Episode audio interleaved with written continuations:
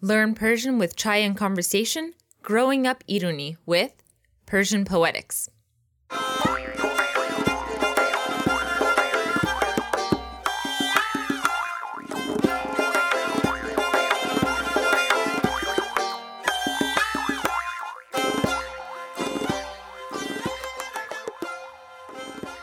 Hello, my name is Leyla Shams, and I'm the host of the Learn Persian with Chai and Conversation podcast. Today's interview is with Mohammad Ali, better known as Persian Poetics on both Instagram and Twitter. He went viral just a few months ago on a Twitter thread where he talked about the best selling poetry book in the English language, a translation of Rumi's poems by Coleman Barks. In the thread, he went through a detailed look at Coleman Barks' translations and revealed that Barks doesn't even know the Persian language. So, how is he translating Rumi? Since the thread went viral, Mohammad Ali has picked up the pace of his own more accurate translations of Rumi and other Persian poetry. He has a lot of other really wonderful poetry content that we'll talk about in this interview. His own personal story is also very interesting of how he was born in Detroit and grew up there as well, but became enamored by the Iranian culture and eventually the language and, of course, the poetry. So, without further comment, here's my growing up Irani interview with Mohammad Ali of Persian Poetics. Mohammad Ali, hello, and thank you so much for talking with me today. Of course. Thanks for having me. Yeah. So you have a very unique uh, backstory. You run Persian Poetics, which is a uh, which is devoted to translating correctly Rumi poems, and you're on a mission to take down all those uh, fake translations on there. right. Right. So I think a lot of people might have seen your uh, viral post about Rumi and Coleman Barks, which I reread today. It was just so well put together, and You're we'll talk kind. about You're that. You're too kind. and we'll talk about that in a little bit. But first, let's talk about uh, where were you born? Sure, I was born in a suburb of Detroit, Michigan, but I grew up for the first few years of my life between Iran and America. My family was going back and forth, basically because my mother had very recently uh, immigrated to America, and many of her family members were in Iran. And my dad's family, they were also, all of them were in Iran at the time. So we were spending time going back and forth. And my childhood, I feel like, regardless of where I was in a geographical sense, I was always in Iran, uh, let's say culturally, because my grandparents on both sides only knew uh, Persian, although they also, on my mother's side, I should say, they spoke Azeri as well. So that's part of the story because they're from uh, Tabriz right? But the, the common language between all of us was Persian. So I only knew Persian until I went to preschool where I started to learn English via immersion. So regardless, um, the jumla, as we would say, or Sadi would say, uh, I grew up between the two countries, but it felt like I was basically in Iran for the first four years of it, like an isolate, like a little Iran bubble wherever I was. Wow. So then what was your experience with learning English then? That was your second language. Sure. So my dad was really worried about my uh, school. This is like a common theme among Iranians. I've even heard some people uh, hesitant to teach their kids Farsi because of this. So he was worried I wouldn't do well in school. So the advice of his friends who are also of immigrant backgrounds was to just send him to pre-K and he'll learn on his own or kindergarten or something like that before first grade. And then when he goes to first grade, he'll already know the language. So I was sent to kindergarten and on the first day, my dad didn't have the heart to just let me go. So he sat from afar and watched me. And we were kind of late, actually. We were in the playtime, uh, uh, Zang, as we would say, the, the hour where you're outside playing. And I, my dad said I walked up to a kid and he was playing with it like in a sandbox. And I said, in the only language I knew, Dari khak bazi mikoni. And then the first English. Which means, are yeah, are yeah. you playing? Are you playing sand with sand basically? And then the the first English words I learned was this kid just looks up to me and is like, "Go away." I mean, you can imagine like a four year old kid, just like some random strange kid walks up, says something, you no idea what's going on. Wow. So then, what was your relationship with like Persian culture or Iranian culture? Like, did you right, feel like right. you were Iranian? Were you confused? I don't think at the time we were developed enough to quite even understand how these things work because after that first day i went home and i told my dad about uh, what happened that i didn't quite know what was going on or what anyone was saying or whatever you know what was going on basically. And then i asked him also about the different groups of people in the world. So when you're a really little kid i mean maybe in iran i had seen a person from china in the street but you're not like perceptive of these things. But when you're in you know a playground it's small you you really notice the different groups of people so I said, Dad, like there's a girl who her eyes are just like smaller than our eyes. You know, I was like four years old. I didn't understand the different groups in the world. And he said, no, like there's certain parts of the world, like even in next to Iran and Afghanistan, there's groups of people who look like that, but she's probably from East Asia. And then he explained what China was. So right. then the next day to connect with her, I went up to her and I I, oh, no. I don't know what I thought I said, like something about China, and she was probably really confused. Yeah. and she was like, she's like, I'm Korean. yeah, or something like that. Yeah. So, yeah. so I, my dad says, uh, remarkably, it only took two months for me to start speaking English. But, right. You know, when you're a little kid, it, it, happens so quickly. Definitely. So then, yeah, how did you feel about uh, the Persian language? Like, did you keep speaking it? I don't. You know, I don't know. I kept speaking it definitely because my grandparents lived with me and they only knew Persian. But the more you you enter society in school, kids kids are very smart. They're much smarter than we think. You become cognizant of what the dominant culture is. So you you you become attached to the dominant culture. So that's why you'll notice iranian kids even if their parents don't even speak english around them at all when they hang out together they speak english. And this is you know it's human nature is wherever you are you tend to try to be part of the main group. You know it's just human nature to be that way. So but i did speak persian but the the one thing is that uh, when you don't become schooled in a language, like if we don't do what what you're offering, uh, your your skills kind of are capped. You know, so we kind of say like ashpas khune farsi, like you know, you just say mikham, nemikham, khubam, duset daram. But it was kind of still more developed than that because you know my grandparents would tell me about Iran and we would visit every summer. It wasn't developed in a sense of you know, speaking formally or anything like that. So definitely as I grew up, it, it kind of weakened slowly until, you know, I visited more frequently and with the intention of improving my, you know, Persian abilities later on. Ah, so and we'll get to that in a little bit. But what then what about reading and writing? Did you learn that from an early age? My grandmother was a Persian teacher in Iran. Ah, so perfect. they she always tried to teach me and it didn't work. Oh. so then they thought, okay, maybe it's because you're his grandma, he's not taking it seriously.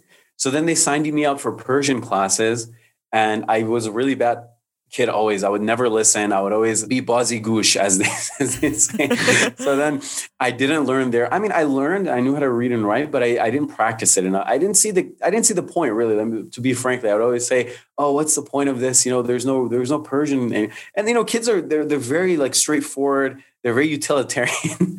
so I still didn't learn. And then we used to attend every Friday, we used to turn attend like a religious majlis where they would like try to teach us stories of the prophets and how to pray in the Quran. And my grandma and grandpa uh, were on both sides were religious and they're like you know old school small town iranians and they really it was really important to them that i learned how to read the quran and stuff but I was always like the worst kid in the class. So, are you an only child too? Yes, I am. An I am an only okay. child. Okay, me too. So we have very very uh, similar stories where I also grew up as an only child in Dallas and I lived with my grandparents. And so that was uh, what kept me speaking. But just like you, like kitchen Persian.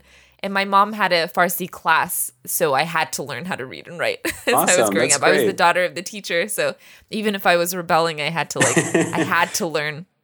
I always tell people, you know, even if it seems like an uphill battle, just try it. If you have kids that are young, try your best because you'll never regret it. And if you're older and it feels difficult, it's just the, the sooner you start, the better. And if anything, just to be able to skip language courses in college, because so many Persian kids think, oh, I wish I'd learned Farsi because if I just knew two classes worth, I could just test out of it and save like $6,000 in tuition right? There is, I mean, there's the fear that a lot of people have that their kids will hate it so much and they'll just rebel and they'll ruin any chances of getting them to like want to learn, right? Right, right. So I guess there's a balance. I think making it interactive because the approach that they copy and paste from Iran it doesn't work. It, it, it, barely works in Iran, in my opinion. The schooling system, it's like rote memorization, let alone when you bring it to someone who understands how modern schooling works, you know, and you just the way it worked for me, and I mean, thinking back, of course it didn't work, but you know, to their credit, that's the way they learned. They just gave me a notebook and they said, okay, fill up one page with just alifs. Right. And then fill up the next one with be. And it's like having a kid write 10,000 letters in a row is not going to make them want to learn the that's, language. Yeah, that's so true. That's so true. So, okay, so then let's fast forward. When did you get to the point where you really all of a sudden wanted to learn? And we have to point out here that your uh your like handle on a lot of things is called Sharqzadeh, which I'll let you Yeah, explain. is, but it is, where yeah. when did you get to that point? Sure. So I think I was about 13 or 14 when I visited Iran. We didn't go for about four years. One year we visited our family members in a middle country. We, we just all went to China because we were interested in going, and it was a country that Iranians could also easily go to. And there was also like a world fair there that year. But then after that, two years later, we went, and I hadn't been in five years.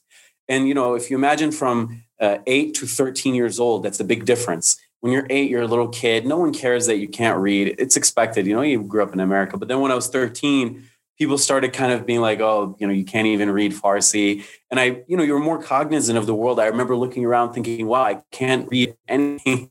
and I started to become interested in family history. And they're like, oh, here's a box of letters that your ancestors wrote back and forth. And I can't read any of it. So I became self conscious.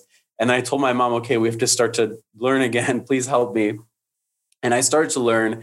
But then it really became important because when I was 15, I decided that I wanted to go live in Iran for a year and experience uh, going to school there and being like a normal person there. It was part of like the growing pains, you know, when you're trying to discover your identity, this whole identity crisis thing. Yeah. So I think that was kind of part of it. And then before I went, my family said, okay, you can go, but under one condition. You actually have to learn Farsi. And then I did learn it. I did learn how to read. I got to the point where I could kind of read with pain. But then once I went to school, it was just like a crash course. That's one thing is when you're, it's amazing. Like when I, I, tell this to parents, when they say, Oh, I don't want my kid to learn Farsi because of school, I say, Look, man, you see people go to school and within two months they're like fluent. You, you get like a guy from Iran to go to get a master's in America. And within two months, their English is like doubles in ability. And the same thing happened with me in Farsi. Like within two months of going to, you know, normal Iranian schools, my Farsi improved so much. Right. Okay. So then, so in Iran we have this, uh we have the saying Gharb Zade. So can you explain that and how you got to Sharqzadeh? oh yeah, right. You mentioned that. So when this this is the same uh, at the same time when I went to uh, Iran to live there it, as part of the identity crisis, I was really fascinated with what it meant to be Iranian, and I noticed, and this especially coincided with an influx of refugees and also internal migration to Tehran.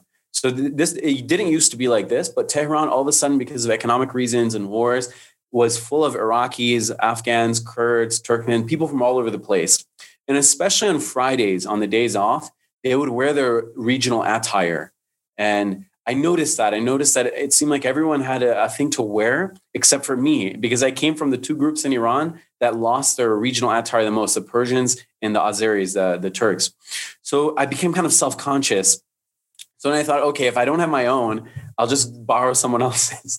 so I got some Kurdish pants, like the, the baggy pants that, that Kurdish people wear, and I would wear them. And my family didn't like it because they thought that, unfortunately, in Tehran, it's kind of associated with like being a refugee, working class, like, you know, like not, not like an upright, you know, Tehrani raised American Iranian kid.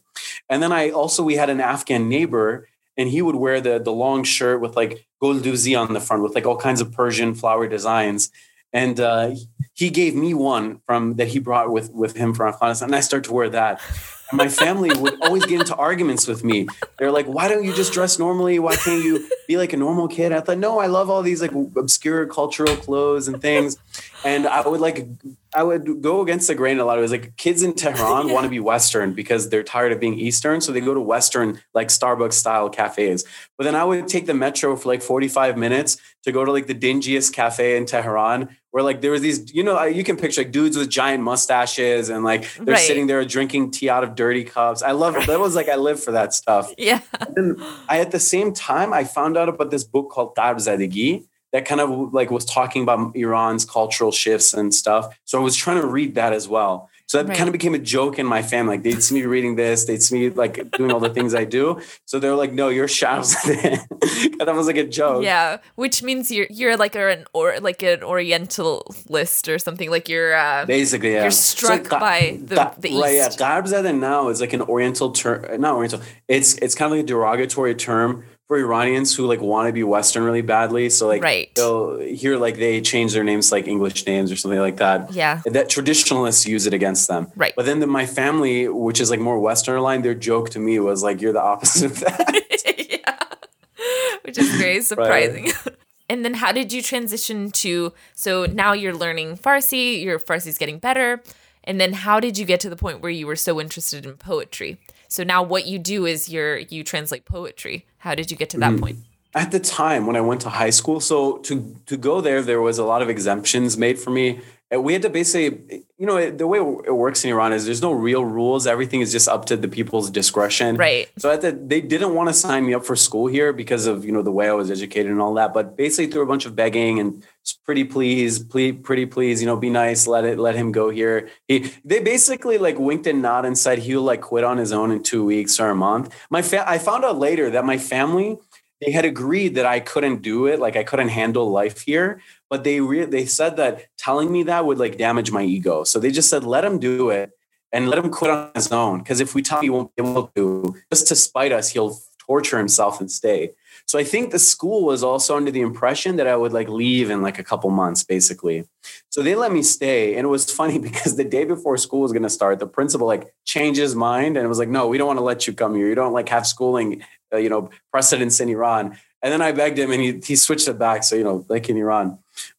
but anyway, we had an adabiyat class there, which is where you learn Persian, poetry, and things like that. Because my Persian wasn't up to speed, they let me just read English books. So they just let me pick a few books and I read English books. But my classmates are, were learning poetry and I was fascinated, but it was like miles above what I could comprehend, you know, the classical grammar. So I didn't learn that. But when I started visiting back in the summers, I started to, you know, when I was in college, like 18, 19, 20 years old, I started to notice Persian poetry more. And I got on Instagram and I started seeing my relatives. You know, Iranians love to post poems on their social media. And I started to try to work my way through it. And one poet that I liked because he was pretty basic was Khayyam. Khayyam has short poems, short and sweet. The resonances are pretty global. Like everyone can kind of relate to the themes. It's it's not like super coded or complicated. You know, life is short, make the most of it, etc. So I kind of started with him, and I started to show to my friends and explain to them. And then as I kind of got better at reading him, then I just start to add poets that I would read. I'd start to read a little bit, like maybe a line of Hafez. Spend like two hours trying to figure out what was going on. Yeah. So just slowly build from there. And then you got to the point that now, Right. Yeah. So, I mean, that's, I think five or six years ago. But yeah, every summer I would come and I would just get more books and read through more books. And then when I was in uh, my last year of university, I took for, so I was basically for the whole year I was re- learning Persian. I took two semesters worth of Persian poetry where we would open up Sadi and read a line and then have to say word for word what it was. And that's really what gave me the boost to get to the point where I am now. Otherwise, you know, self study only gets you to a certain level. right? Definitely. And and just going back, so did you last the whole year in the school? Yeah, in I did. Iran? I actually really ended up liking it. I think that uh, there's this perception Iranians have that Iran is much worse than it actually is. Now, I'll disc- I'll say a disclaimer. Of course, Iran has its problems, its difficulties. No denying it. There. Before this recording, we were talking about them. But there's another thing that I think Iranians are very isolated in the Iranian experience. So, for example, people in Jordan are aware that life in Iraq, in Syria, and Palestine and Lebanon is difficult. I mean, I was in Jordan. They know how bad it is. And they feel it because they feel really close. You know, it's like if your brother has a really difficult life, you're saying, wow, he's my brother, you know? Or, you know, people in Pakistan know how bad it is in Afghanistan. There's a lot of refugees. But I think that people in Iran, they both are not really that tuned into what life is like in nearby countries. And they're also, they have this idea that Iran should be compared to other places like Right. Europe or whatever. So they have this exaggerated sense of how difficult it is to live here. Now, again, That's true. I understand I'm privileged. I have an American passport. And my family's from a decent socioeconomic background. All that aside, but for example, in Jordan, I didn't have central heating. I had to use like a little like heater. You know, in Yeah. Iran, people in the winter they sleep like shirtless. You know? or like we didn't have like clean tap water, but like in any tap in Tehran, you can just drink out of it. And just generally, I think we're a very melancholy people. We always think, you know, oh, Iran's the worst country in the world. Exactly. But okay, getting back to the topic, back to the topic. So let's talk about your. So, the way I became familiar with you, and I think a lot of people became familiar with you, was this viral tweet that you had about uh, Rumi and Coleman Barks, and we'll we'll link to that on this show notes. So, can you talk about what you know? What point were you at when you wrote that? Uh, what? How did you even come up with the idea? And kind of tell us the background and what that led to afterwards. Sure, yeah. So a small background to, to get into the actual story. I started this page uh, in my, I think I would say junior year of university, where I would just take those posts on Instagram that I liked. I would literally just screenshot them and then just type in a translation in my notes, screenshot that, and then make a, a post with two slides. And and then what happened is the page slowly grew, and my friends were following it. So one day I was just around the downtown of the University of Michigan area. And one of my friends said, Oh, let's look at this bookstore. So I said, All right. And I went there and I was kind of surprised. And they pointed out, Oh, look, there's a bunch of Persian poetry here. And I was kind of surprised by that. But you know, in a university bookstore, it can be expected. There was like one translation of Hafez, but there was 15 Rumi books. And there was five copies of the same book, The Essential Rumi. And I thought, wow, Rumi of all people, because I used to think of Hafez and Khayyam as the most popular which they are here. I wasn't actually at the time. I had no awareness of how Persian poetry was perceived in America. So I thought, oh, Rumi's popular here, I guess, but there was no, not even a Khayyam book. So I opened it and I was reading, and it just didn't read like what Rumi felt like to me. I didn't know that much about him at the time, but I knew what he read like. It, the book just didn't feel right, but I didn't think a lot of it. I thought, okay, maybe this is just like you know poorly done translation. I, I set it aside, and then uh, later that semester in class, someone actually mentioned in an Islamic studies class that they asked the, the professor was a Sufi actually, is Rumi a Muslim or are Sufis Muslim? Because I read this book and there's a lot of non-Muslim or stuff that like says I'm not a Muslim in it. And I was like, wait a minute, that was the book that I saw. So I went and approached her and I said, can I see the book? And she said, yeah, this is it. And I, I said, wait, that's the same book. So then I went back to the bookstore and I looked at it and I was reading through it and I read some stuff that said like, "Oh, I'm not a Muslim. I don't have any faith." At the time, I wasn't I wasn't very religious in my personal life, but I knew that Rumi was like the Muslim Muslim poet because in Iran, the way it usually works is if you want like a religious a poet that's not religious at all, that even might criticize religion, it's Khayyam. If you want a poet that's kind of like spiritual and kind of like Khayyam, it's Hafez. But if you're like Sufi, religious, praying God, that's Rumi. I at the time I knew that for sure. So then I thought, wait a minute, this can't be right. This makes no sense. So then I went and posted about it on Instagram, and then it didn't get that much traction. Some people saw it. Again, it was my personal Instagram. Didn't have a lot of a lot of following. And then one day I posted a say like a year later, I posted a series of stories on it, and people just started sharing it a lot. They started screenshotting it like manually before you could share Instagram stories and posting on their story and being like, "At this guy look at his story. Whoa, this is crazy. My friend was like, dude, this needs to go on Twitter now. And I thought I had a Twitter and I didn't really use it. I thought Twitters were the memes and the politicians. And it's not really the place for like poetry. So then he's like, just do it. So then I at the, I still wasn't convinced, hilariously. And if you look at the thread, two of the tweets have like a three hour time gap between them. I think now it'll be like 55 weeks ago or something. But I, because I, I got up and did some stuff and I came back and my friend was like, dude, your thread has like 100 retweets and it has like four tweets. Complete it. so I completed it. And then throughout that night, I literally didn't sleep. It was like the first time in my life that I pulled an all nighter, not for school or anything, but just because I couldn't believe it. Like, just it, my phone like overheated and just shut off from the overheating because I was getting so many notifications. It was just like so many people because you had like on one hand, there was like well-meaning Westerners who were like, "Whoa, I've been misled by this book." Then you had Muslims who were upset, and of all stripes too. You had like the religious people who took like a religious offense to it. Then you had secular people who like still it's part of their identity. They felt like it's like you know stealing someone's culture. So like it really you know appealed to everyone really. And then at that point, even though at that point I was taking Persian poetics seriously, I was working on it a lot.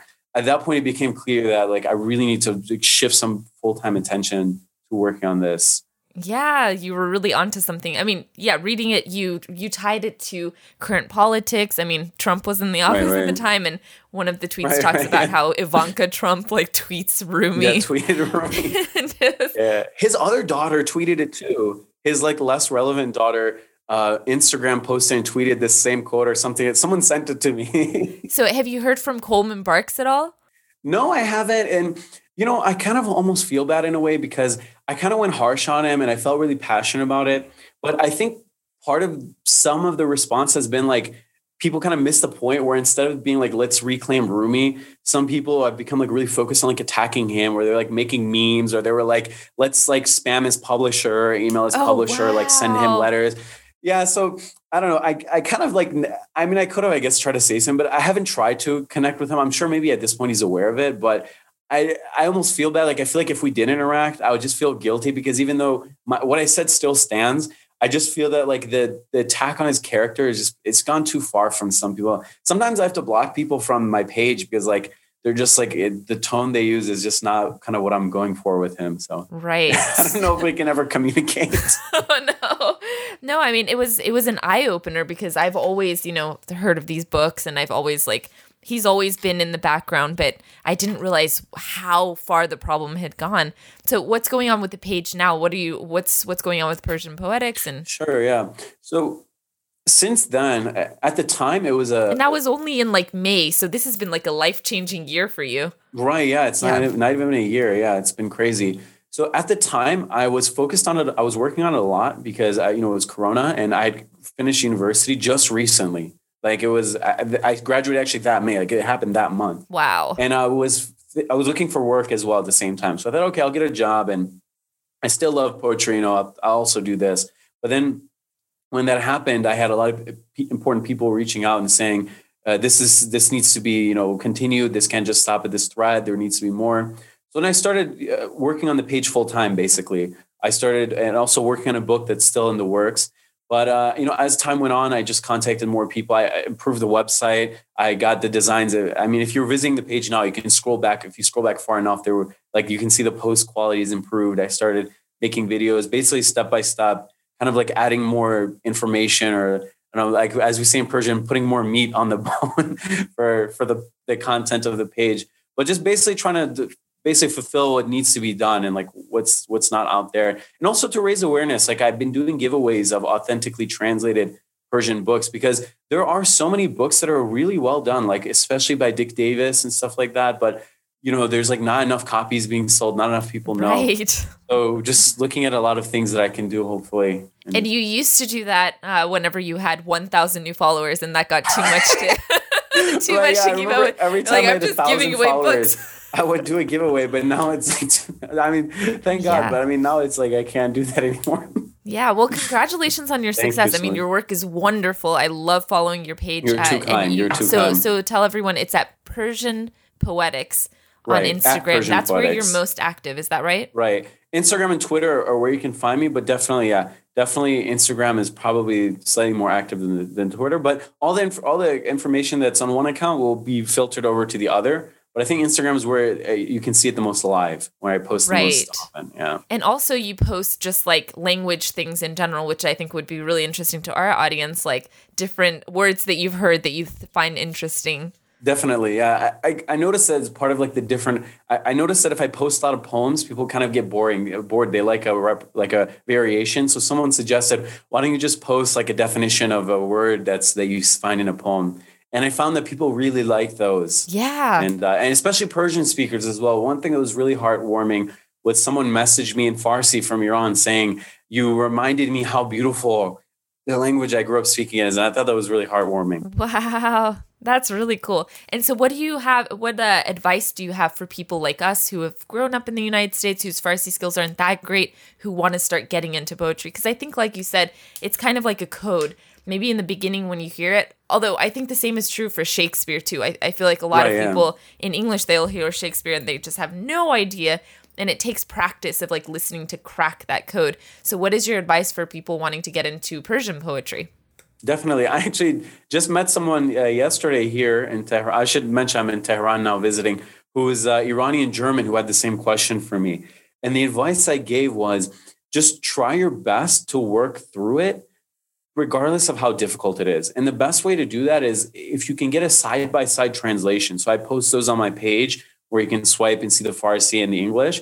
But uh, there's many books. I've suggested them on the page Uh, Dick Davis's Faces of Love has a bilingual translation. There's there's a few other books. Uh, if if you can link to my information, I can respond to inquiries. I don't want to list off like 20 titles, but basically, if you can find a book where the Farsi and the English are side by side, that's the best way to start because you can read the English to internalize the content, and then with that ba- basis, you can try to work your way through the Farsi.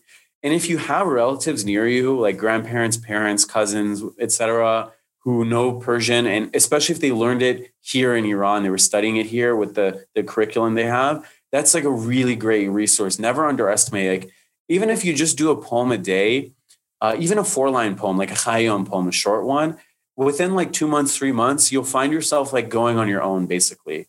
And it's certain small things that make it like difficult. Like if you learn like a few vocab vocabulary like a few words here and there that that are kind of used commonly a few like context clues like you know what, what does like a fani and balqi mean? Like these aren't used in modern persian like but are like the mado like or what does the meme here when it's attached to a word mean? These like small grammar things that are different than spoken farsi can go a long way in making it more comprehensible it reminds me almost of like learning a language, if you can get yourself to the point where you can listen and comprehend like at least 50%, then you're at a really good point to just go on your own.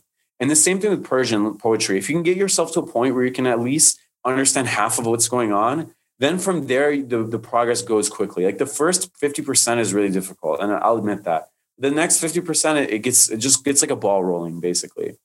That is great advice. And I think a lot of people who join us, even if they don't know Persian, they do know Persian poetry and uh, they want to get to the point where they can learn po- Definitely, Persian poetry. Yeah. And I think you've put together a great resource. We'll link to all of these uh, on the show notes. And uh, and you have a Patreon where people can watch you read poems. That's really important too. Um, right, definitely. And- if they can, if they if they would like, they can support the the whole effort. Basically, uh, and there's many tiers you can choose for as little as two dollars a month, and resources related to uh, yeah learning Persian poetry, reading it. Uh, all basically all this stuff I just talked about is on the Patreon. Definitely, and it's a great way to just even learn the Persian language. It's a it's a nice way to, to, to do the but we also Mohammad Ali and I also have a project where we're going to be uh, talking about three of uh, three poems that he chooses uh, together on on yeah, our poetry right. projects. So we'll have those as well um, coming up. We have not recorded those yet. We're we're having a difficult time. You'd said when you were in Tehran, it'd be difficult to coordinate times. Right, the hours differences. Yeah, it's so confusing. It is. It is, and Iran is like on a half time too. So it was 8 a.m. Right, here and yeah. it's like 5.30 p.m. 5:30, there. Yeah, exactly. Yeah. But we'll figure it out. We're gonna we're gonna sure, do three sure. poems together. So uh, watch out for those. And uh, and it's been really nice to talk to you. Is there any any final final thoughts that you have? Uh, I would definitely just uh, like to reiterate: focus on learning and improving Farsi for those Irani Americans there. You'll never regret it, uh, and you'll never. There's never a better time than now because the older you get, the more busy you are, the more, I mean, it sounds kind of weird, but the more your cognitive decline, I mean, the older you get, like the window of learning language gets harder and harder. So just start now and uh, you won't regret it. You know, being able to, you know, teach Farsi to your kids and listen to poems and music and all that. And it's just a worthwhile effort. Saying as someone who went through the the pain, it's definitely a worthwhile effort. So absolutely take the time and effort to do that. Awesome. Well, it's very inspiring what you're doing. I love uh, watching your You're too kind. You're too and, kind. And we'll talk again soon. For sure. For sure. I'd love to. Thank you so much for having me. Yeah, thank you. And that was Mohammad Ali of Persian Poetics. Again, you can find him at Persian Poetics on Instagram and Twitter and find his premium contents there as well. And my name is Leyla Shams, and I am the host of the Learn Persian with Chai and Conversation podcast and premium courses. If any of this sparked your interest in better understanding the Persian language, check out our website at chaiandconversation.com with chai spelled C H A I. There we have conversational Persian lessons, as well as reading and writing lessons, and many poetry lessons as well, including three that we will be recording with Mohammad Ali. Most of our content can be found on iTunes or on YouTube, but to get access to our premium courses that really help you dive into the language, check out our webpage at chaiandconversation.com with chai spelled C H A I. It's time to finally learn the Persian language. Also, check out our other interviews on this podcast, including interviews with Reza Aslan, Naz Deravian, Maz Jobrani, and many more. Thanks again for listening, and until next time, Khuda Hafiz from Leyla.